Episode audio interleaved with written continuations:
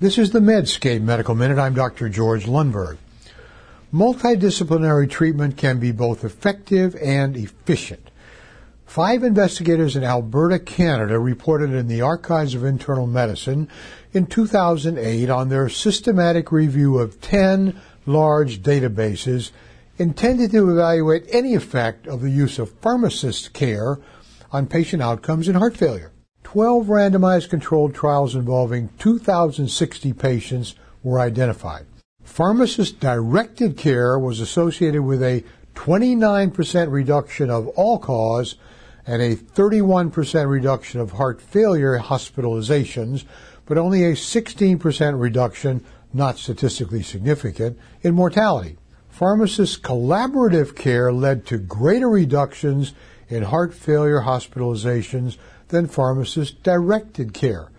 These are big ticket items.